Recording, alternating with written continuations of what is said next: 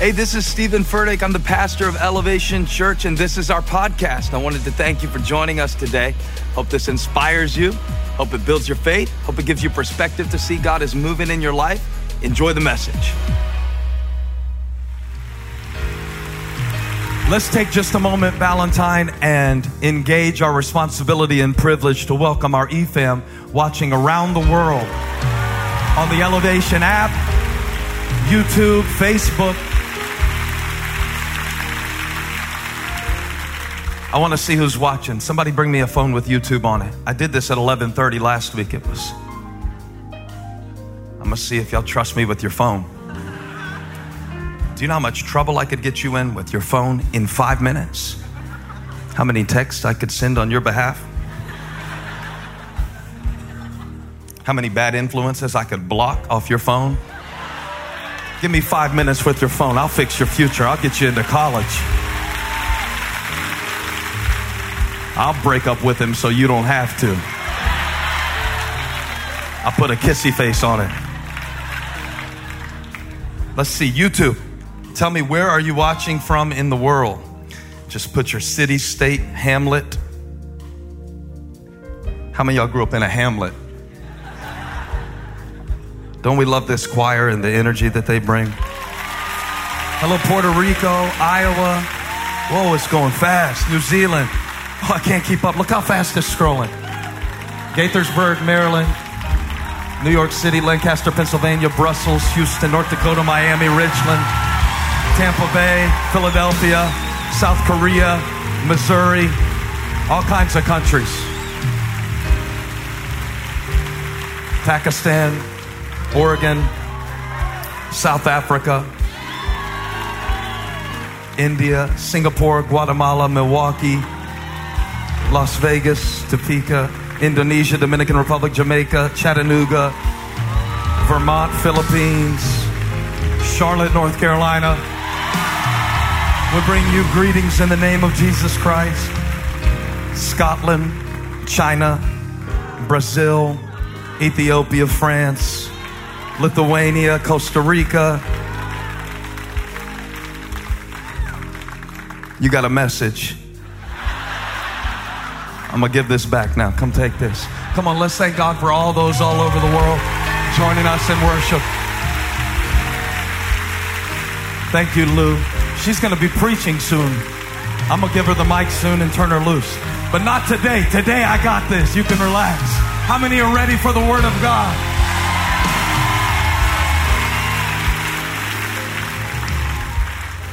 I want to encourage you to stay up late on this Thursday night, Eastern Standard Time, midnight, the beginning of one thing, the end of another. And we're releasing five songs called At Midnight because Paul and Silas knew what to do in a desperate situation. And when we sing together and join together and praise God together, it creates freedom in our spirits and it often creates change in our situation. But I want you to be a part of that. All of our watch parties around the world at midnight. I'm going to need you to caffeinate and plan accordingly. For some of you, it's going to be a bigger miracle than a jailbreak for you to stay up till midnight. But we're believing God for supernatural energy for you. And stay up at midnight and put it on Instagram and Facebook. Put it on MySpace. You hear me, young people? And let us know where you're watching from. Ecclesiastes chapter 11. I want to continue a conversation that I began with our Matthews campus on Thursday night. Uh, this message is called The Mystery of Potential. How many know God has put things inside of you that your eyes haven't seen yet? God put things inside of you that your parents didn't even know about. And so I want to speak on those things today from Ecclesiastes 11, verse 5 and 6 says, You do not know the way the Spirit comes to the bones in the womb of a woman with child. So you do not know the work of God who makes everything. In the morning sow your seed, and at evening withhold not your hand, for you do not know. He said that in both verses. It must be important. Solomon, the wisest man in the world, speaking about human ignorance that even after all he learned, accomplished, and every success that he achieved, his common theme in this book is you do not know. It's a mystery. And he said that one might prosper that you count out. And so, since you don't know, keep sowing. Since you don't know, keep sowing. For you do not know which will prosper, this or that, or whether both, somebody say both, whether both alike will be good. Lord, this is your word, and so we do not ask you to make it true. It already is. Get it in our hearts past all the falsehood, distractions, and deceit so it can become flesh in our lives. In Jesus' name, amen. You may be seated.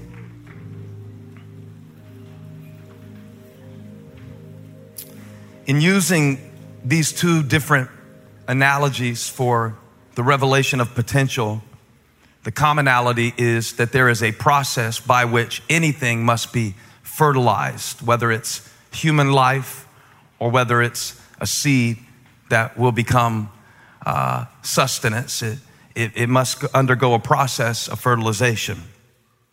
And I don't think I need to have the birds and the bees talk. If your parents didn't do that by now, it's not my job. But he talks about how in the womb of a woman there is a process and a part of human pregnancy that can be explained or that can be anatomically um, identified. And then there is another part which he calls the spirit entering the bones or the breath, the ruah. In Hebrew, it's the same word. When you hear Spirit of God, you can also think breath of God. Both are correct. And it's the same word because it's the same process. Anything God breathes on comes to life. And if there's anything you need God to breathe on today, you are in His presence and anything is possible. As a matter of fact, the way this whole project called You got started was God breathed on something dirty. He took the dust of the earth and when He breathed on it, he breathed into man the breath of life. So there is the bones and there is the breath. One of those can be explained and perceived with human eyes. And if there's anybody in overflow, I don't know if there is, we got two premium seats on the landing at Ballantyne. So bring in two people who traveled and had to sit in overflow and give them those seats. If it's a husband and a wife, or if it's two single people that look like they like each other out there in overflow, put them in those two seats. Let's see what God can do. Because when God brings things together and breathes into things, the, the, the limit of God's potential is only your belief because God is so big and so great. And the only thing that ever limits him is what, what you believe he can do. And you know, a lot of people will say, well, nothing limits God. He, he's God. And of course, he, he is God. But, but God breathes into things. And when God breathes into things, it's so important that we receive it when he breathes. Amen. How many of you are firstborn children? Firstborn children. Come on, let's give it up for ourselves. Come on, give it up for me and you. Because we were our parents' experiment. I think when you're having a child, and I don't have a lot of parenting advice, but this is one thing I do think is pretty good, and I may write a book about this when you have your first child, you know how you create a college fund for your, yeah, you create a college fund for your kids, but for your firstborn, you need to also create a therapy fund. Just go ahead and start it. Put it in a, put it in a, a index fund or something because you are, you are learning things on them that the other ones, I mean, it's, it's kind of rough with your firstborn because you put all your hopes and dreams and fantasies and projections of parenthood on that poor child. I never forget when Elijah, you know, he's coming home from the hospital. I'm driving 17 miles an hour on 485, just, you know, and by the time Abby came, who was the third, you know, I just uh, sent her home in an Uber. It's just because I got this now. But on the first one, you're learning everything. So you're like totally overprotective. And sometimes you're overly ambitious. And so anything the kid does, you're like, oh my God, did you, he just played the piano, like walks by and bangs it. And you think he's Mozart because you see potential. Sometimes it's not there. When Elijah first started playing baseball, uh, I remember when he was on this coach pitch team. And the coach pitch league is kind of uh, deceptive because the pitcher is working with you which is the opposite of real baseball, but the, the pitcher wants you to hit it. And I was trying to figure out how to help Elijah with baseball because I play baseball a little bit. My dad coached me, but I don't know a lot about it. And I found out one of the grandparents there was a former scout for minor league baseball. And he walked over to me one game in the middle of the season and goes, Hey, that's your boy out there? I said, Yeah. He said, He's pretty good. He's got potential. And I was like, For real? like, how much potential? You know, like you think he's like, like a future? And I couldn't even get the whole sentence out. And he interrupted me and said something to me I believe God wants to say to some of you. He said, It's too soon to tell. In other words, I was just trying to be polite and say that your kid has a good swing and encourage you to keep it up as a dad. It's way too soon to tell, you know, whether or not you should start looking for an agent, okay? He's just got a good swing. But don't we always want to know so soon how we post stuff and if people don't like it in two minutes, we feel the pressure to delete it because maybe the picture wasn't as good as I thought it was. You know, like it's the worst thing in the world how we live in this age of instant validation where we just expect every opinion to be accepted just quickly. And if it doesn't happen quickly, if it doesn't happen just like that, if it doesn't just turn around by Friday, if within our first week back at the gym in January it doesn't melt off, we will cancel the gym membership and talk about the fact that the machines weren't right. But it wasn't the machines, it was our consistency and our deep down need to see it happen so quick. The man said, It's too soon to tell. And Solomon said the same thing. He said, There are some things in your life that are like the bones that are waiting on the breath, and you don't know the way God is going to work in your situation. And it is always too soon for you to quit on something that God put on the inside of you. If He gave you a dream, it's too soon to walk away from it just because it doesn't manifest in three dimensions by the time you get done praying about it.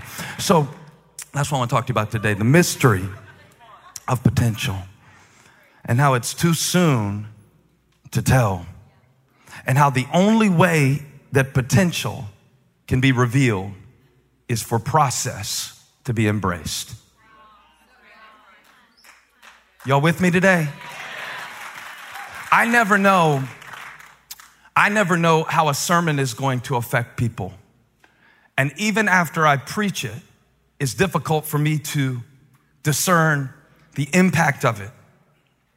I guess I could go off of a reaction base, but I went to a Panthers game one time and a lady was in front of me yelling the whole time, but she left in the fourth quarter because sometimes the loudest are the first to leave. So I don't know how hard a sermon hit by how loud somebody gets about it. Feel free to be loud. I mean, I like it loud. I really do like it loud. I'm a punk rocker at heart, but I don't know by how loud, it's how deep it goes. It's whether or not you get nicer to your wife after I preach that shows how good my message got on love. I thought I would have a few a few amens from the higher register of the octave range.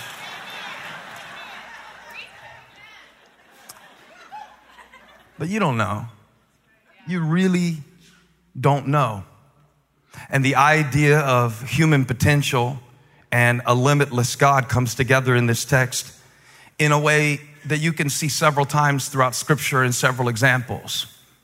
And whether we would talk about Peter, who had to cast his net on the other side of the boat after he spent all night catching nothing, the potential was there, but until the command was given from Jesus at the place of his frustration. I called this message the mystery of potential because I thought it sounded good.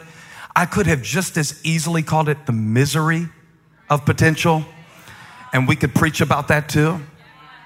Because when you're young and people tell you you have potential, it's a compliment and it makes you feel hopeful. By the time you're 65 and people are saying, you know, you have a lot of potential, it's depressing.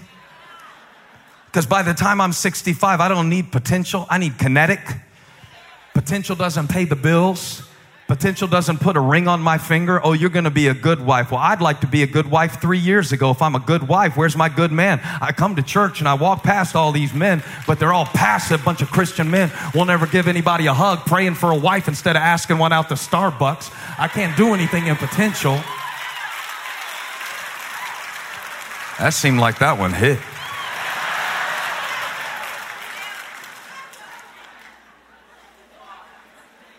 You know, you can never know the potential of a seed by looking at it. Hey, little seed. You know, you pray over a seed, you still won't know its potential. You can study the history of seeds. And although you might intellectually grasp its potential or comprehend what it contains, the only way to really know the potential is to plant it. And could it be that in your life and in my life right now, there is potential that has not been planted?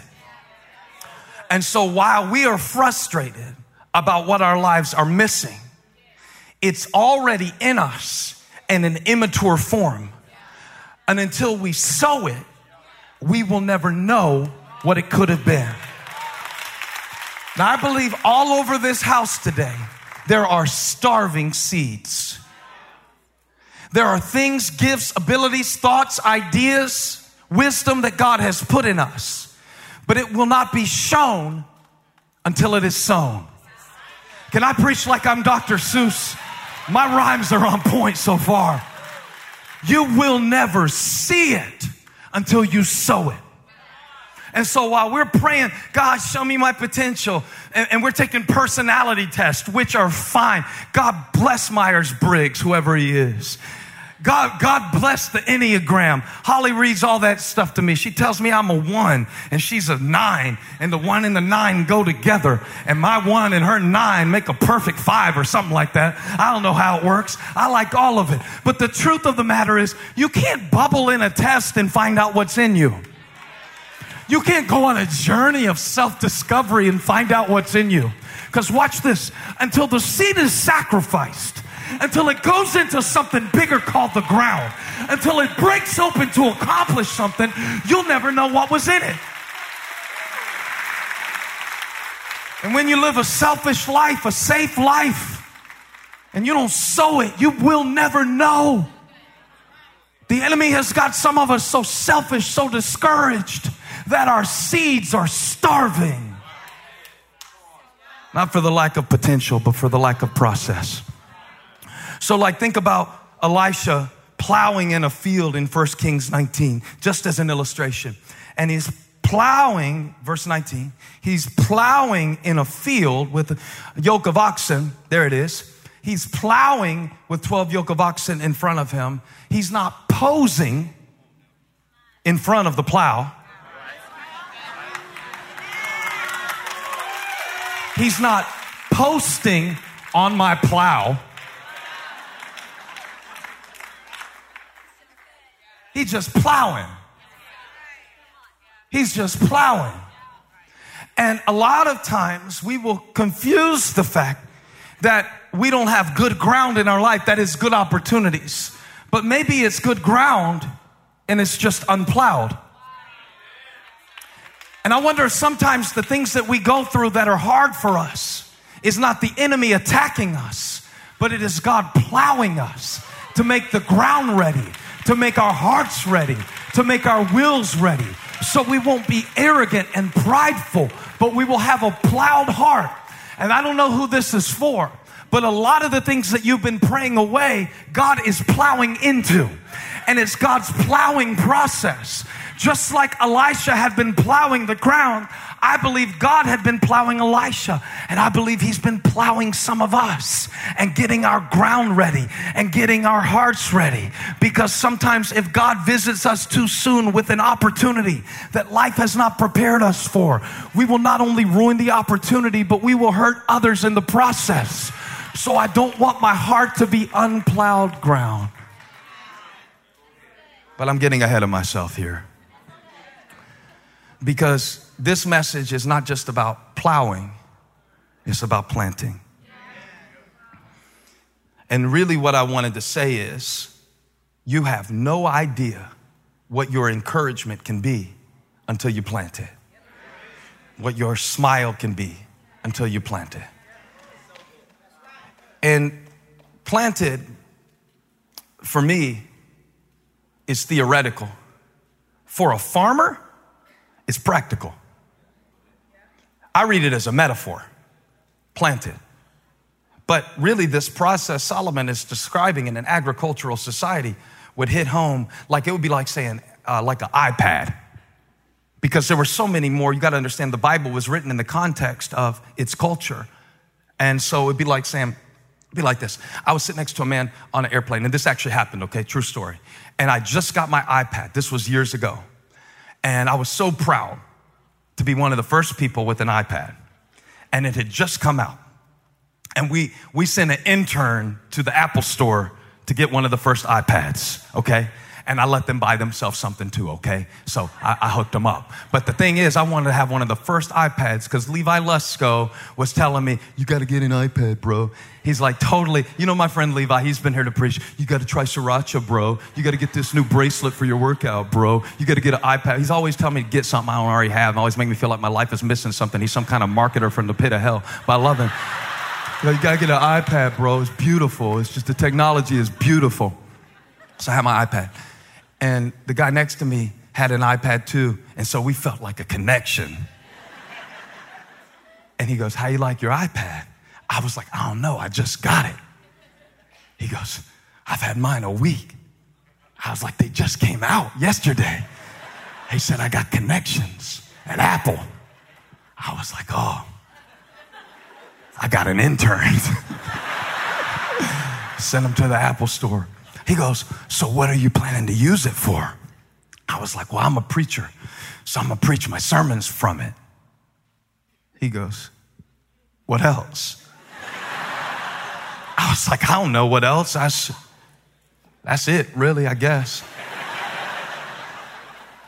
And he got this look on his face like disgusted like disappointment in somebody that a minute ago he felt an affinity for, but now he just felt nothing but deep, total sadness and loss at what could have been a great relationship. He goes, You are using that device so far beneath its potential. And we didn't speak the rest of the flight. I didn't know what to say back. I'm so sorry, man. I, I just don't. You know, every time I open the iPad, I think about what it could do. And I think about what's on it and what it could connect to through the Wi Fi connection. I think about everything that it could do that it's not doing. I think about the potential of it. I think about everything that's in some of the people that I get to preach to. Everything that is in you that you haven't accessed and and, and, everything that's in you that, that, that got buried, that got covered up. But, but the thing about dirt is it can also bring out potential. The thing about a seed when it goes into the ground, remember, it doesn't go into the ground to die, it goes into the ground to multiply. Some of y'all know what I'm talking about because you had a failure in your life and people wrote you off and people walked away and it seemed like it was over. But you gave it a little time and you gave it a little water and you gave it a little trust and you kept coming to church and somehow, some way, God turned pain into potential. Now, if you ever fished all night and caught nothing, but you cast your nets on the other side and hauled in a bucket full, I need you to shout right now that there's so much more.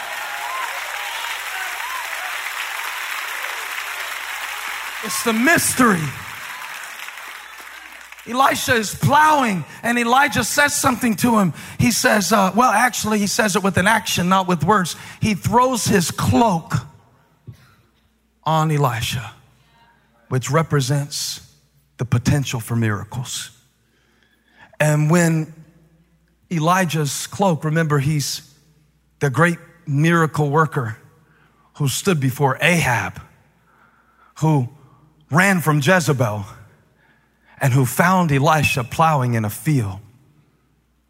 And he throws his mantle, the symbol of potential. I don't know who this is for, but God is throwing something your way today. I wish I could throw this microphone right at your forehead so you would just get it. But it's expensive.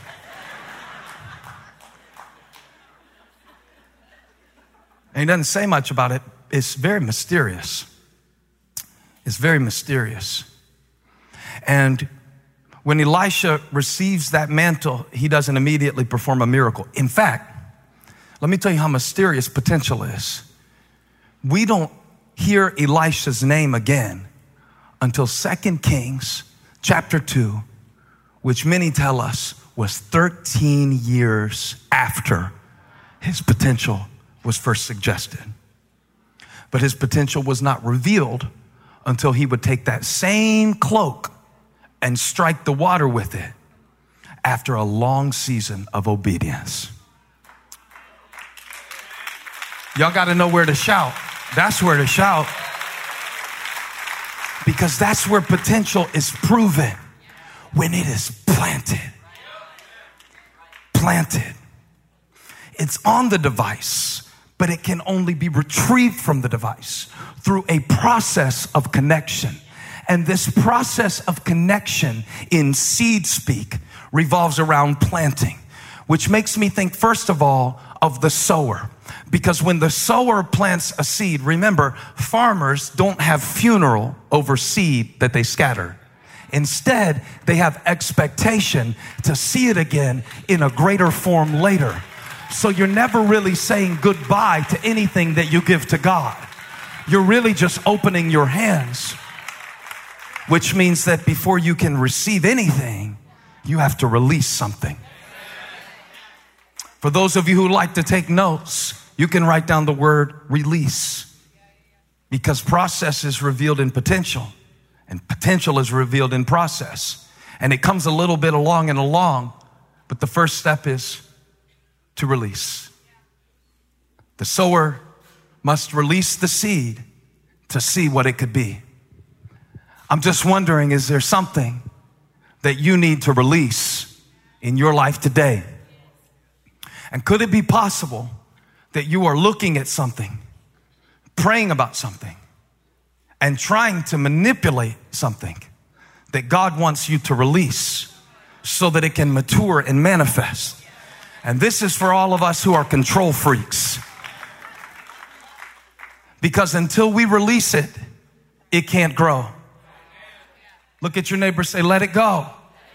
Tell them, watch it grow. Let it go and watch it grow. But it can't grow if you're trying to control it. Right? It's starving seeds and then it's strangled seeds. Holding on so tight. Oh, it's my time. It's my money. I feel so sorry for people who aren't generous. I feel so bad for you because all stinginess does is strangle the seed that God has given you. And if you could let it go, who knows what it could be? What if I just preached that sermon in the mirror? It would bounce right back. But if I put it out through that camera, it might hit Botswana and help somebody in their life. Or Bamberg, South Carolina. I don't care. It's God's business where it goes. It's my job to sow it. And you got to sow it in the morning, sow it in the evening, sow it when you feel it, sow it when you don't. Sow it when they cheer for you, sow it when they criticize you. Sow it when they Hosanna, and sow it when they want to string you up. Sow it when they notice, sow it when they don't. Sow it, sow it, sow it.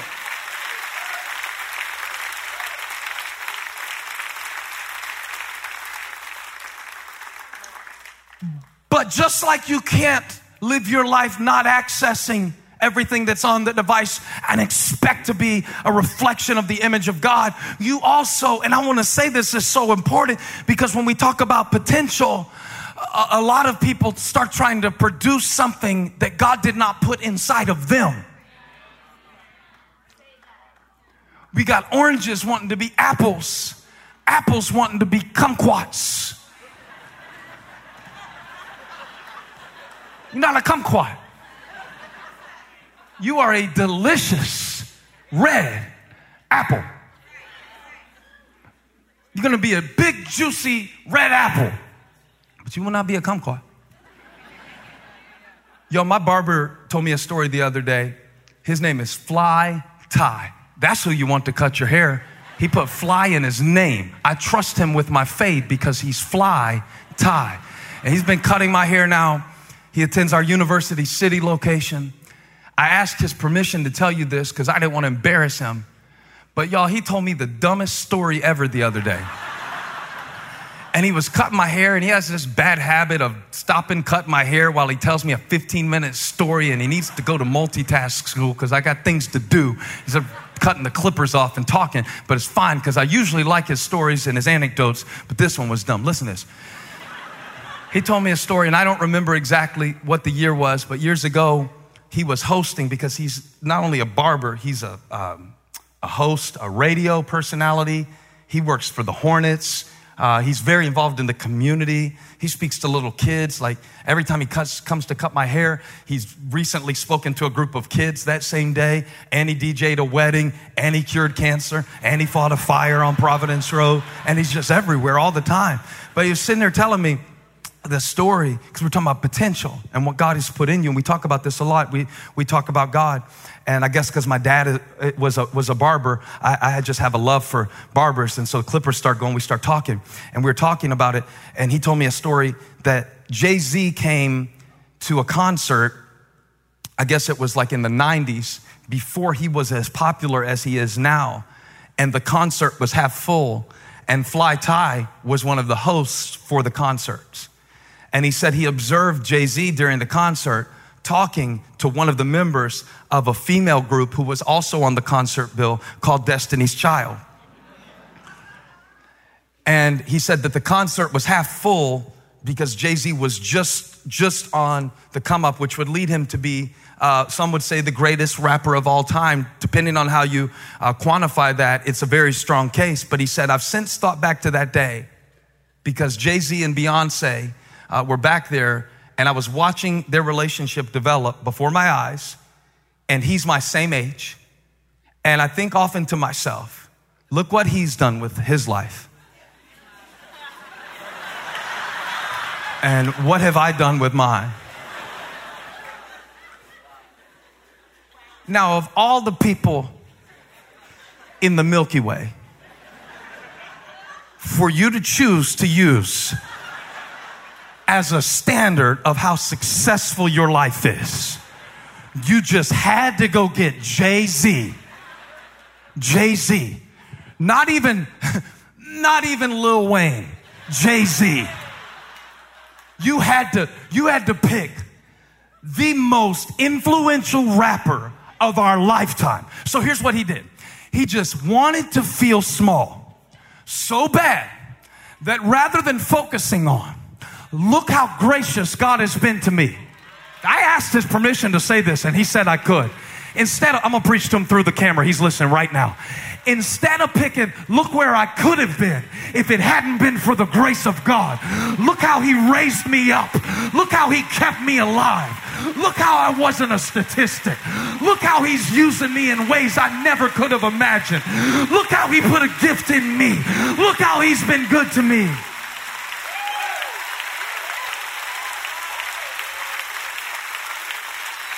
You are not Jay Z. You are not supposed to be. So tell your neighbor, you are not Beyonce. Tell them, but I am Destiny's child. And what God put inside of me, I said, what God put inside of me is looking for a place to grow. I'm going back to my school like a seed, ready to grow. And don't judge the significance by the size of the seed. I'm fly freaking Ty. Clippers in one hand and microphone in the other. I got potential.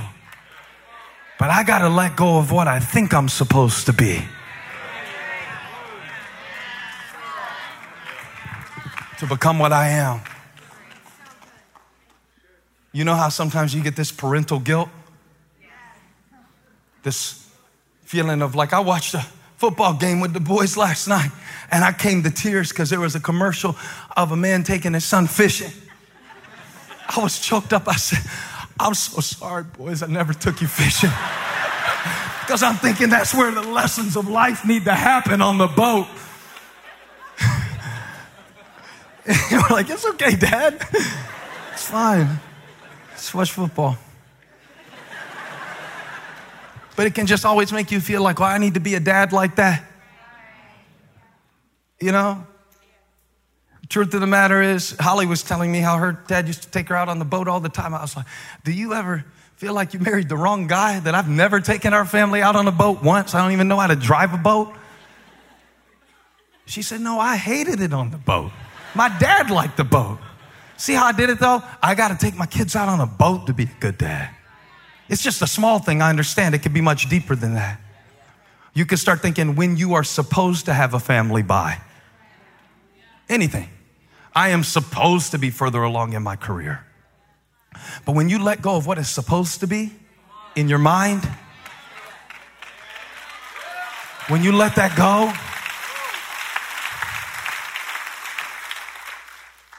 and the sower has to release the seed. I feel God calling some of us to release some things, even to release bitterness. Some of us, if we would release that root of bitterness, we would reap a harvest of peace.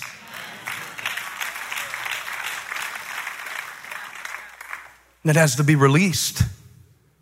God is, is calling me to release some things, release some expectations, and release my white knuckled Enneagram 1 perfectionist ideas.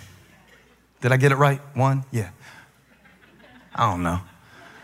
All I do know is this sometimes I cut off my circulation and strangle the seed of opportunities because of my need to control it. So when you throw your net on the other side, you know what I love about sowing? You don't have to be in a good mood to do it. The seed doesn't care if you carefully dropped it or threw it and walked off. It's still where it's supposed to be. Peter said, We've worked hard all night and caught nothing. But because you say so, and he got blessed while he was rolling his eyes because he had the faith to do what Jesus said. You got to sow it when you feel it and sow it when you don't. Now, from the seed's perspective, being planted is a different experience because the sower has to release, but the seed has to remain. And both are so important. So important. I didn't mean to do that, I promise. So important to remain. 13 years before he knew what that mantle meant. 13 years of being planted. Correctively speaking, why does Peter get so much airtime in pulpits for stepping out of a boat? That same thing that made him step out of the boat made him run when Jesus went to the cross. How about John, who stayed in the boat? And when Jesus was on the cross, stayed by his side to take care of his mom. But we don't celebrate those who stay. We don't celebrate those who, who just do it. We, we make a tagline out of it for a shoe company, but we don't celebrate it. In other words, the seed has to remain in order to reproduce. Now, I wonder why we think that God can grow what He wants to grow in our life when we keep uprooting what He's doing every time it gets uncomfortable. And the soil is so important to the growth of the seed that you can have a really good seed and it can become nothing not because it was nothing, because it was surrounded by something that wasn't worthy of its presence. You can put a really good seed. This is the power of environment that what is around the seed determines whether what is within the seed comes out of the seed. And I don't know if this is pertinent to anyone in the area of who you spend the dominant amount of your time hanging out with. But what's around it eventually determines whether what is within it comes out of it. You can have really good stuff in you, but if everything around you is just dark and noise, and everything around you, if there's no light to it, if there's no hydration to it, it won't take root. And so if it doesn't take root, it can't come out. And as a matter of fact, God sent me to speak to some people saying, There's nothing wrong with the seed. There's nothing wrong with who you are. It's just what you've surrounded yourself with in your mind, in your heart, on your feed, in your time, on your schedule.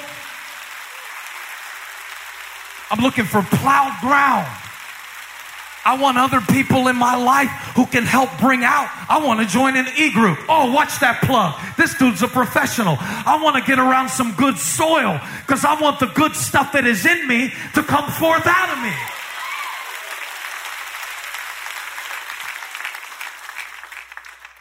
How many of y'all, if you could put your kids around the right people, you just know your kid would be a doctor? I know they would. It's the environment, but watch this. Why do we think God can bless us to grow when every time the soil gets uncomfortable, we go to another church? You feel that tension shift? I did. When I see people in this church who have been here 10 years, when I see people in this church who would be planted, I realize that the potential of what is in someone can only really manifest when it has time to mature. And when we walk around, you know, oh, well, I don't like that. You know, I'm, gonna, I'm going over here to a new church. I don't like the way they talk to me. I'm going over here. I'm going to make some new friends. You know what? You are taking the old you to the new friendships.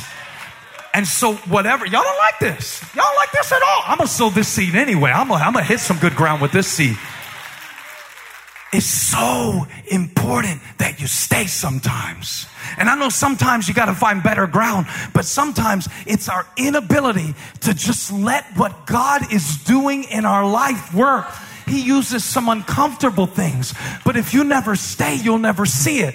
If you just keep moving to a new city every time you make a mess out of your relationships so you can start over with the same seed that you carried in the last relationship, you will never see the potential of it.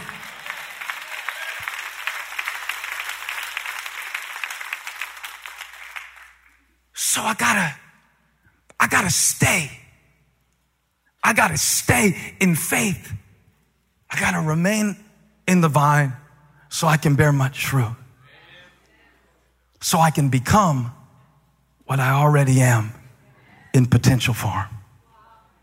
And only God knows how long it's going to take for me to become all that I am. When John was writing about it in his epistle, he said, uh, See what great love the Father has lavished on us that we should be called the children of God. Now, watch this in verse 2. Beloved, we are God's children now.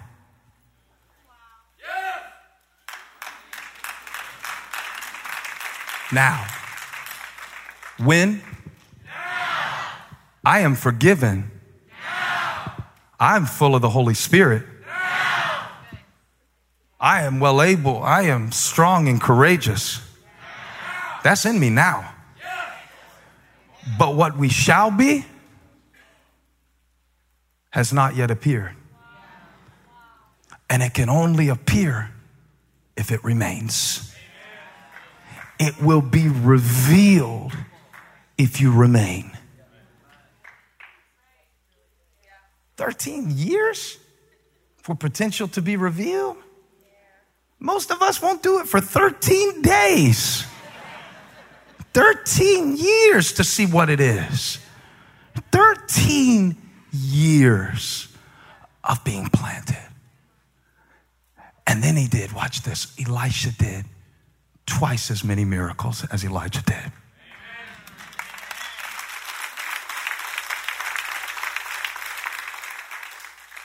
You don't know what's in you yet. You don't know what the broken bread of your disappointed expectations is going to multiply into if you leave it in God's hands a little while. You don't know yet. The enemy can't remove anything that God put in you, but if he can keep you from sowing it, you will never know what it would have been. If he can get you to quit, give up, end your life, stop hoping, turn into a cynic, if he can get you to stop sowing, I'm preaching to people who have stopped sowing because of what you didn't know. Because you didn't know. They quit too soon. It's too soon to tell what it's going to be. It's too soon to tell if it made a difference. It's too soon to tell whether or not it was worth it. It's too soon for you to start. Every time you take the seed and pluck it out to look at it and judge it, you interrupt the process by which it grows. So stop judging it and keep watering it and keep sowing and keep trusting. Because Elisha goes on not only to part the waters of the Jordan River, which was his first miracle. But then he gets to Jericho and they need a healing in the water. And so he heals the poisonous waters, his second miracle. And then he calls she bears out of the woods to kill some little boys because he was still working this thing out because potential can be tricky at first. And so you can misuse your power in an earlier stage of your life. Never forget that. The thing that makes you powerful makes you vulnerable. And unguarded strength is a double weakness. It's all about potential. But everything he did was about potential. From the moment he was plowing, it was about potential. From the moment that he told the kings, hey, dig the ditches, in preparation for the rain that is not coming from a natural source, but God is going to send it when you do a natural thing. It was preparation for the potential of the power of God. Like, like the woman's oil. See, you never judge what can be in the resource by the size of the current supply. So the woman's like, oh, it's not much. Oh, I'm not very good. Oh, I'm not very much. Oh, I'm not very known. Oh, I don't have many followers. Oh, I'm not Jay Z. Oh, I'm not Beyonce. Oh, I don't have that. I can't sing like that. I can't move like that. But a little bit of oil flowed into a lot of jars. Wasn't about the amount of uh, oil, it was about the amount of jars.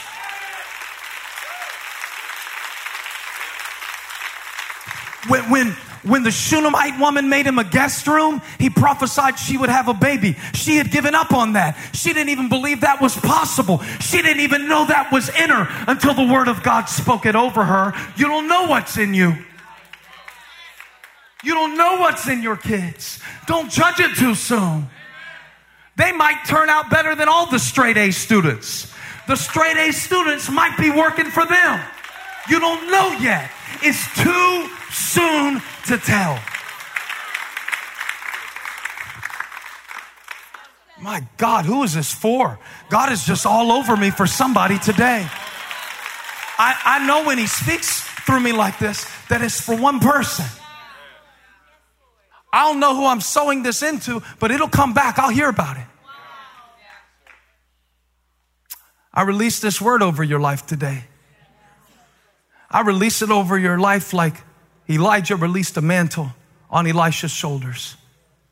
That when this word hits you, the potential of what God has put in you, every gift, skill, experience, plan, everything that God has brought you through, even all the pain, that's a potential miracle. That's the seed of the Word of God. The seed, seed's a small thing. Elisha told Naaman, go down to the Jordan, dip seven times. You know when he was healed? Not on the first time, not on the second time, not on the third time, on the seventh time. Potential is revealed in process.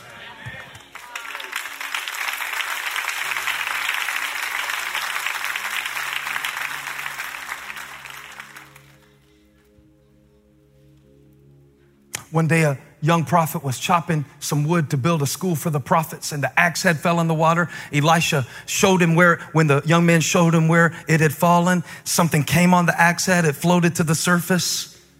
The potential for God to speak to a small thing in your life is just as easy as it is for him to speak to a big thing. See, all that was on Elisha in potential form. And all of it manifested when he planted himself in the purpose of God. So good to me. There's so much still in you, man. There's so much still in you. But you won't know if you stop sowing. So now follow Elisha all the way to the last miracle he performs. The, the Bible records, depending on how you divide it, like 15 miracles that Elisha performs. Elijah performed eight. So it's roughly double the amount of miracles. The double portion that Elisha asked for. He got it. And the last thing we see him do, he's with this king who's being attacked him. He tells the king to take these arrows in his hand and start striking the ground with the arrows. Every time he struck the ground with an arrow as an act of faith, it represented a potential victory that God would give him. When he struck the ground three times and stopped, it upset Elisha. And Elisha said, You are using this device so far beneath its potential. And he was angry because he saw the victories that could have been if the king had believed in his potential. And you know what's really weird? After everything that Elisha did, one miracle short of exactly twice as many miracles as his mentor. Elijah did eight, Elisha did 15. The king strikes the ground and stops and forfeits his potential. And Elisha is angry. And the next verse says in 1 Kings 13 20, Elisha died and they buried him. Only this, he wasn't buried, he was planted because there was still one more miracle left in him that hadn't been tapped yet.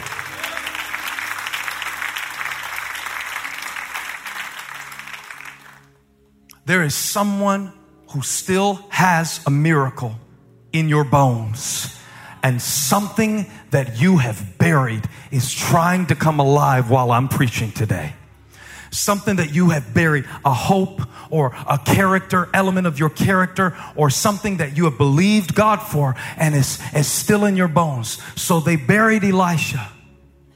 And one day, the Bible says, as they were conducting a funeral, Oh, so much potential in this room. There is so much potential in this room. You have no idea the potential that is in this room. As they were conducting a funeral, the Bible says that every springtime, the Moabite raiders would come in and they would invade the land during harvest time. Isn't that interesting? That the attack always happens when the harvest is coming?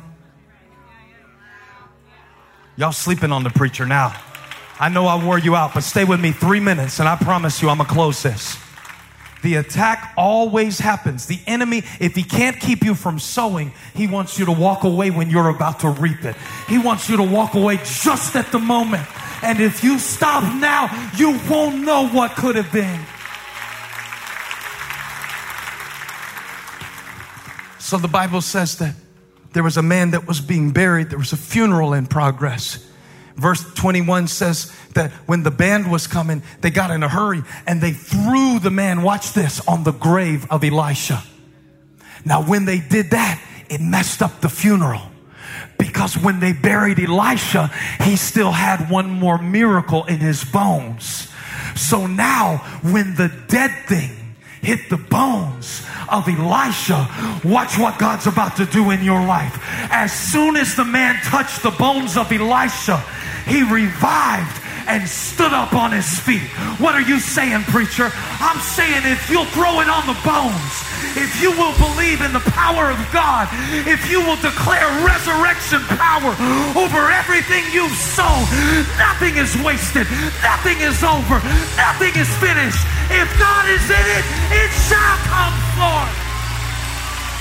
Come on, give him a great praise.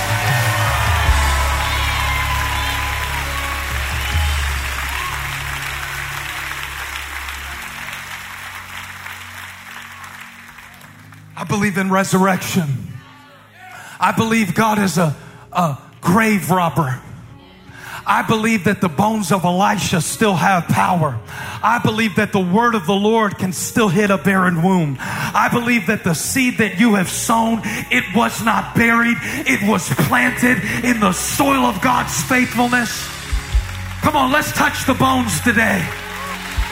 Let's go, let's touch the bones. Let's go to the empty grave where they buried Jesus. But God was planting him. He was the firstborn among many brethren. And when he went down into the earth, when he went down into the earth, how many know early one Sunday? He didn't stay there, but he got up. And I'm getting up too.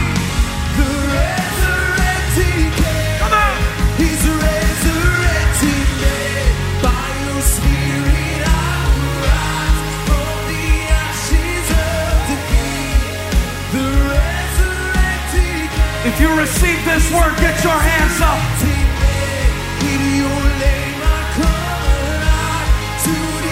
Come on, every location. Get them up.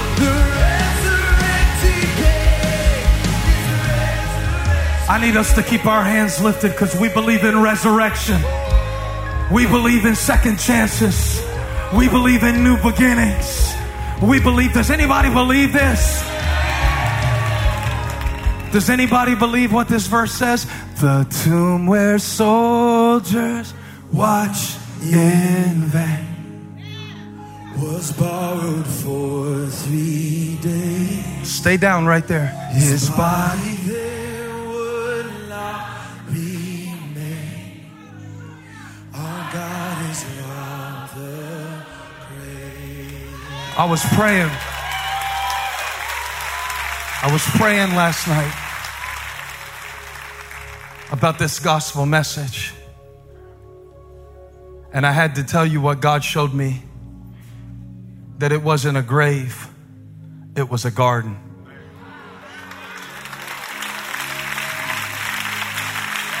The tomb where soldiers watched in vain. Was borrowed for. And after three days, what happens?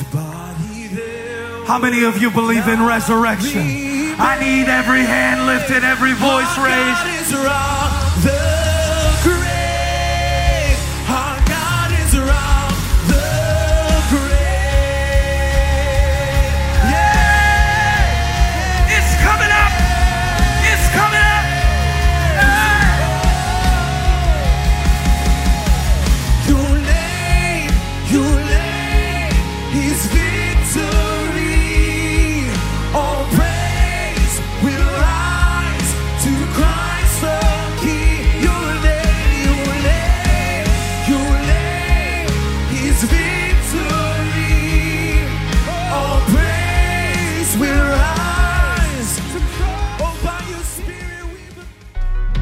Thank you for joining us. Special thanks to those of you who give generously to this ministry.